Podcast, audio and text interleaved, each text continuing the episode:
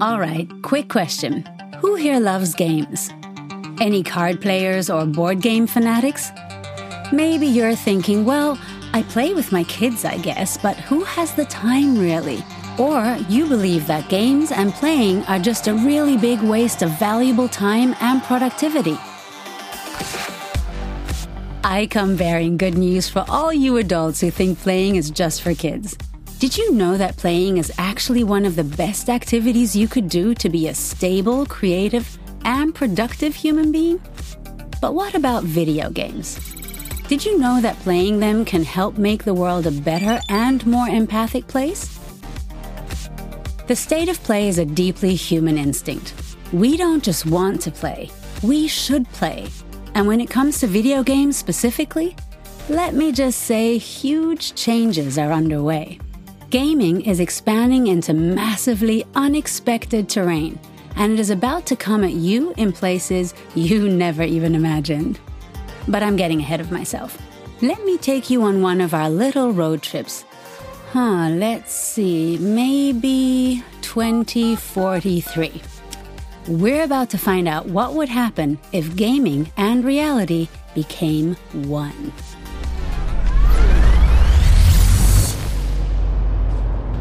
All right, Mercedes, today is the day. I'm going to make top 10 on the global leaderboard while you drive me to work. Let's make this ride a victory lap. Please remember, Ricardia, the key to winning the Eco Drive Challenge is maintaining efficient driving habits.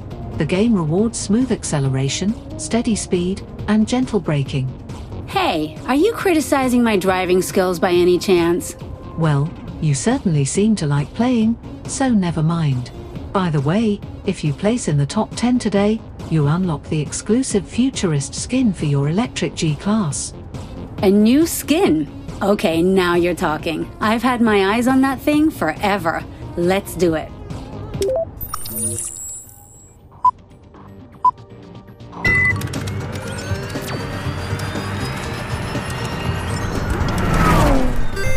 Just overtook the dude in 12th place. We're closing in on 10, Mercedes. Are you ready for my evil laugh? Maybe not right now, Ricardia. My memory chip is already making space for the winner's moment. Keep this up and the futurist skin will be yours.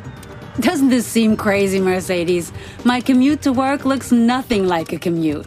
Not only am I not stressing out over traffic, I'm having fun playing. Physically, I might be in a car, but almost metaphysically, I'm inside a parallel universe. Indeed, Ricardia. Not much of a player myself, but it's quite astonishing that when the boundaries between digital and physical realities became more and more of a blur, gaming led to breakthroughs in places like the medical and educational arenas. I know. Who'd have thought that by playing you could get better at your job, contribute to society, even learn a thing or two about yourself? Mercedes, I just entered the top 10. Next up, number one on the leaderboard, and $10,000 for a college scholarship. Can you spell win win? Well played. If you'll excuse the pun,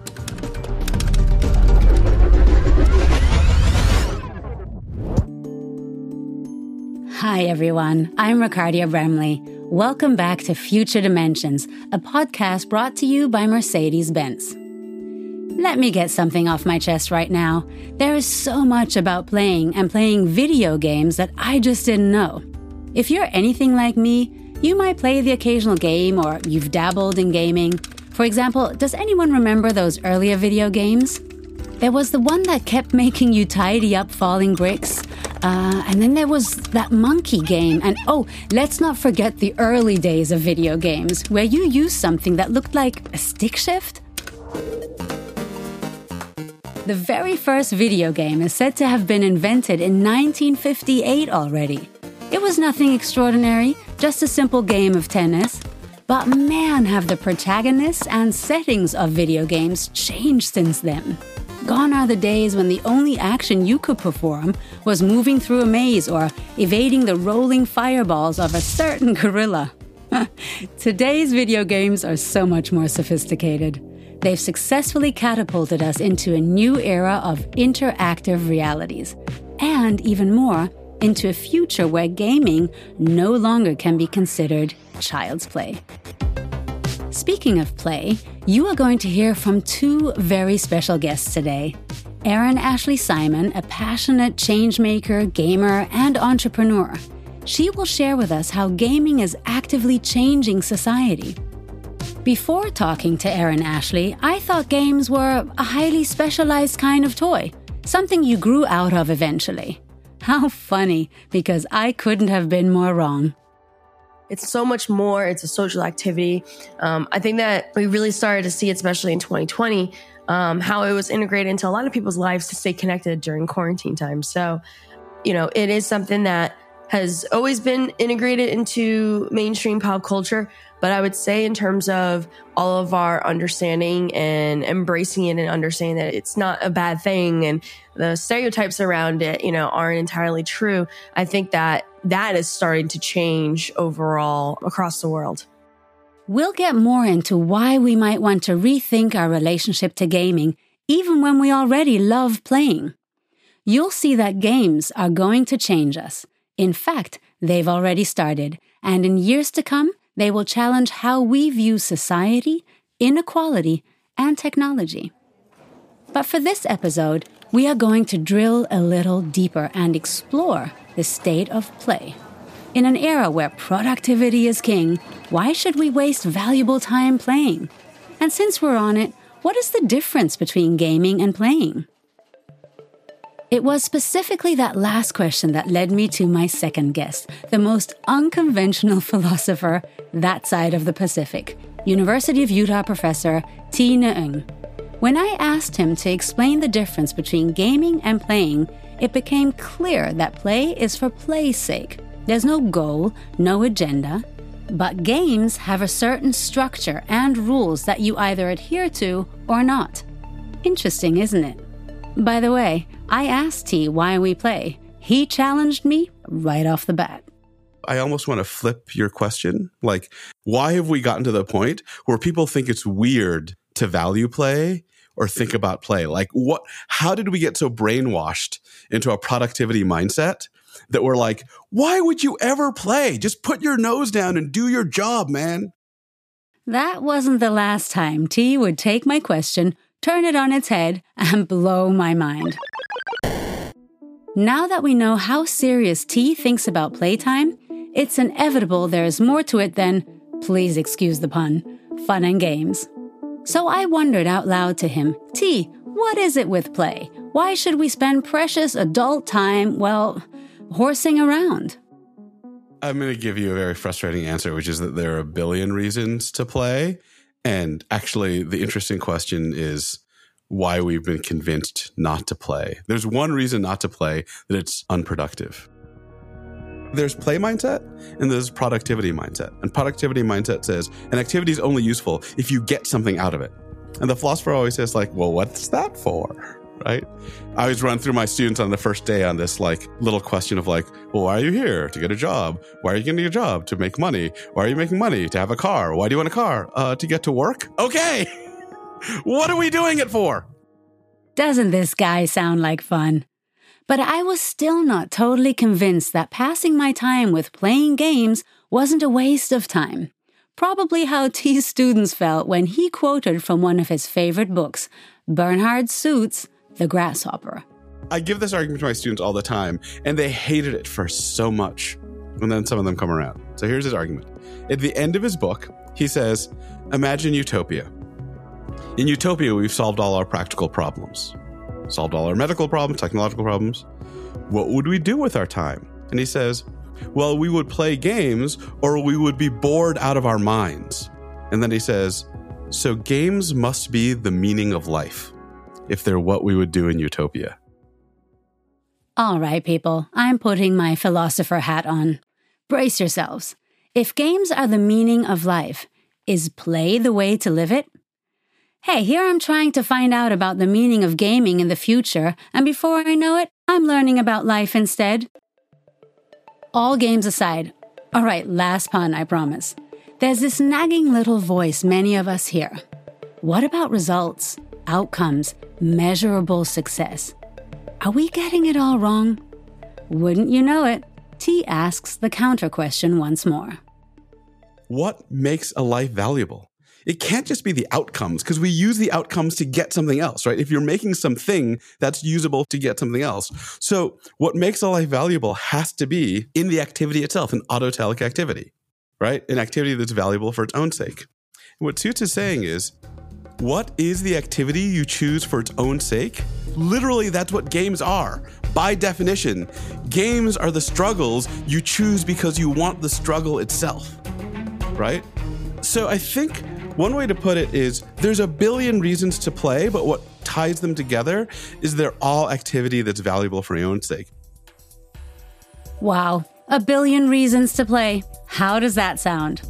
Puts a whole new spin on the game of life. Remember that board game? Not only that, if Thi is to be believed, if we don't play, we are missing out on the meaning of life. How's that for a tectonic mind shift? Thi says humans have always played, and for very good reasons. To play is to create, innovate, and I want to say, reinvent parts of yourself. Now let's put that into the context of gaming. With gaming, it's different. It asks different skill sets from us. How we engage is different, but it's undeniable. Playing video games is a form of play too. Gaming appeals to our deeply human desires in very specific ways, and we are willing to invest a good amount of money to get what we want, right, Mercedes? Indeed, Ricardia. Gaming is a multi billion dollar industry. In 2023 alone, gaming industry revenue is projected to reach $365.6 billion globally. That is more than the GDP of Italy and Spain combined.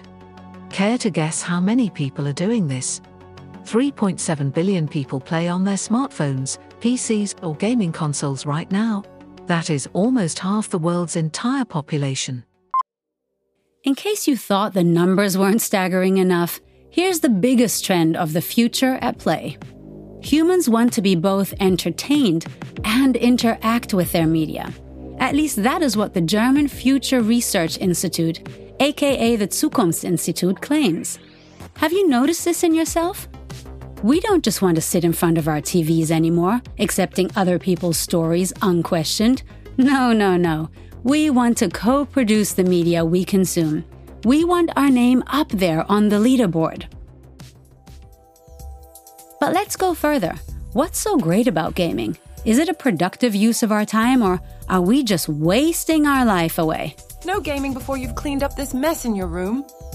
Okay, did anybody else hear their parents' voice just now?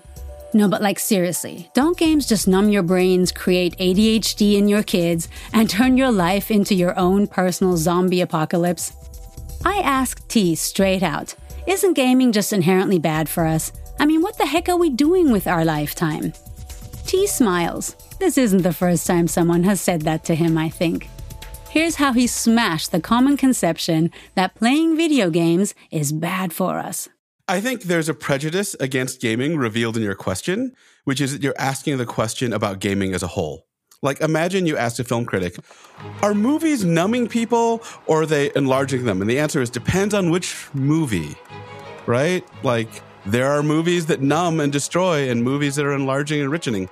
I write about games and the art form of games, and people say, you must love all games. I'm like, no, I hate most games. I hate 95% of the games that are out there. I think that's also true. Like, you would be unsurprised if you talk to a professor of film, right? And they were like, 95% of films are crap. He's right. You can't discount an entire medium because of some bad examples. And as it turns out, games mirror and create some of the deepest human experiences we know. In that way, they are like movies gaming will become even more of a transformative power going forward. Why? Because games now and in the future will help us understand ourselves, our fellow humans, and even some of the most inexplicable and difficult realities we can't always relate to. Here's Erin Ashley again with a story I didn't see coming. Um, there's this gentleman. Um, I, I feel bad because uh, his name's not coming to me right now. No problem, Erin. We think you mean Syrian refugee game developer Jack Gutman, who created the game for the United Nations Refugee Agency. but he actually developed a video game that puts people into the shoes of war refugees.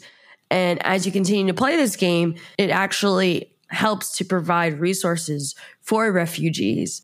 So I was like, wow, like this actually shows you an amazing benefit of video games and how it can actually take the experience and create an educational understanding virtually, but then also help in reality and, and with people who, who really do need help. So when I saw that, I was like, wow, like, and it really shows you that video games can be used um, not only to create some immersive and unique experiences uh, IRL, but like it also can be utilized to benefit others and to help others in real life as well. Games are increasingly allowing us to step into the worlds of others. It's not just about buying a new skin like my future self did earlier in this episode. It's about actually living inside the skin of another person. Can you imagine what this will do for international understanding, psychology, or something as simple as empathy?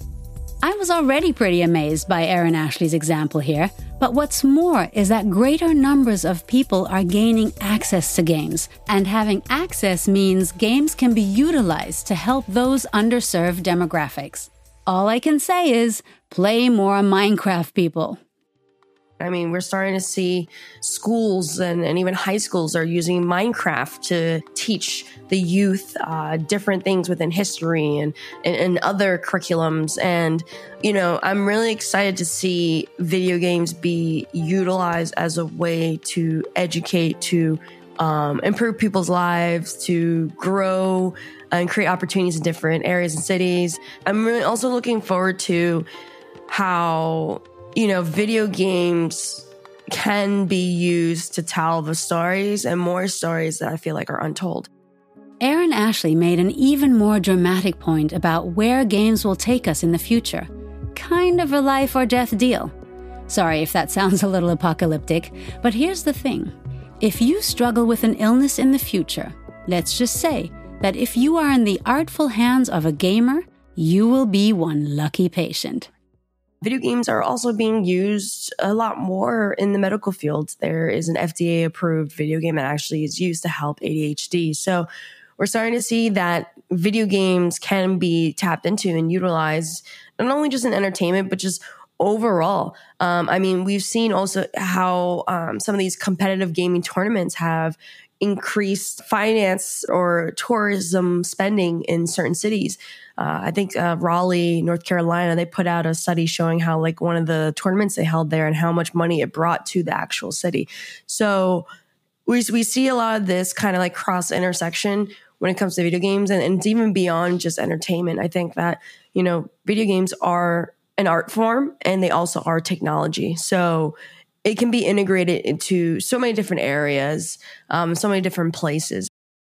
Erin's right. That esports Riot Games tournament generated a whopping 2.74 million in direct economic impact for Wake County, South Carolina.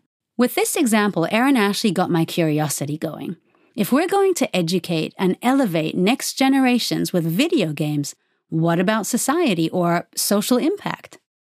Yeah, I'm I'm excited to see that video games can be used as a success vehicle for underserved and underrepresented communities, and it's already starting to happen where whether it's on the competitive front where players can like win money um, from various different countries and places, or um, you know, there's scholarships.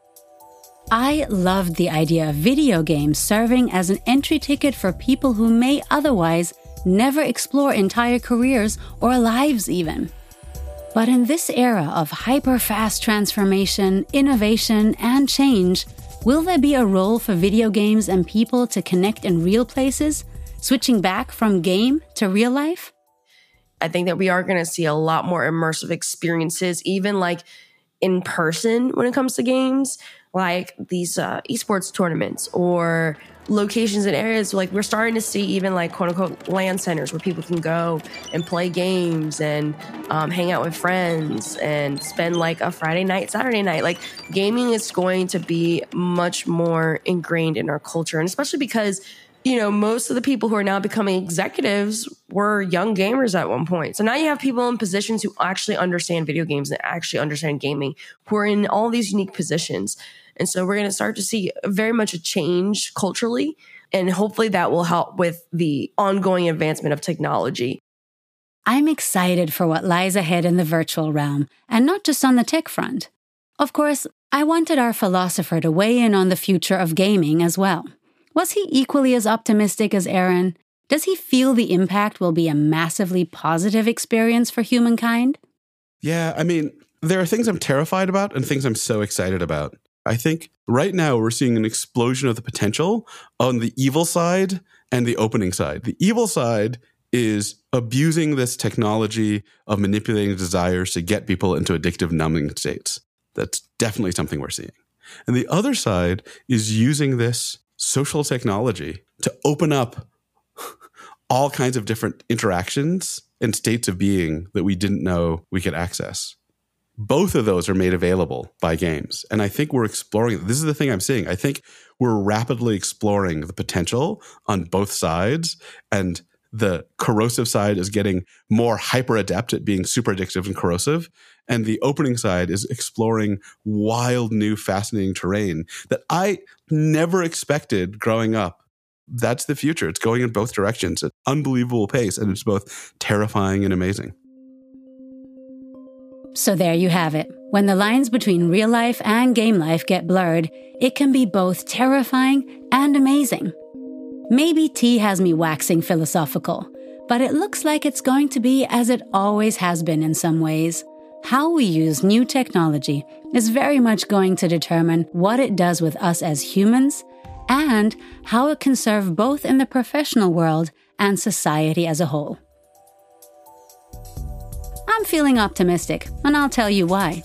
The idea that doctors might perform hundreds of surgeries in a game environment before actually performing the procedure on a real human just makes common sense. Also, the fact that, according to Erin Ashley, games are becoming something of a tool for greater equality, communication, and creativity is another reason to celebrate and, dare I say, help shape the future the way we want to see it. This was Future Dimensions, a podcast brought to you by Mercedes Benz. That's it from me, your host, Ricardia Bramley. In our next episode, we'll explore the future of retro and find out why glancing through that rearview mirror may unlock how we live, design, and think about the future. Please don't forget to subscribe, comment, and review wherever you get your podcasts. Until next time, stay tuned and stay curious.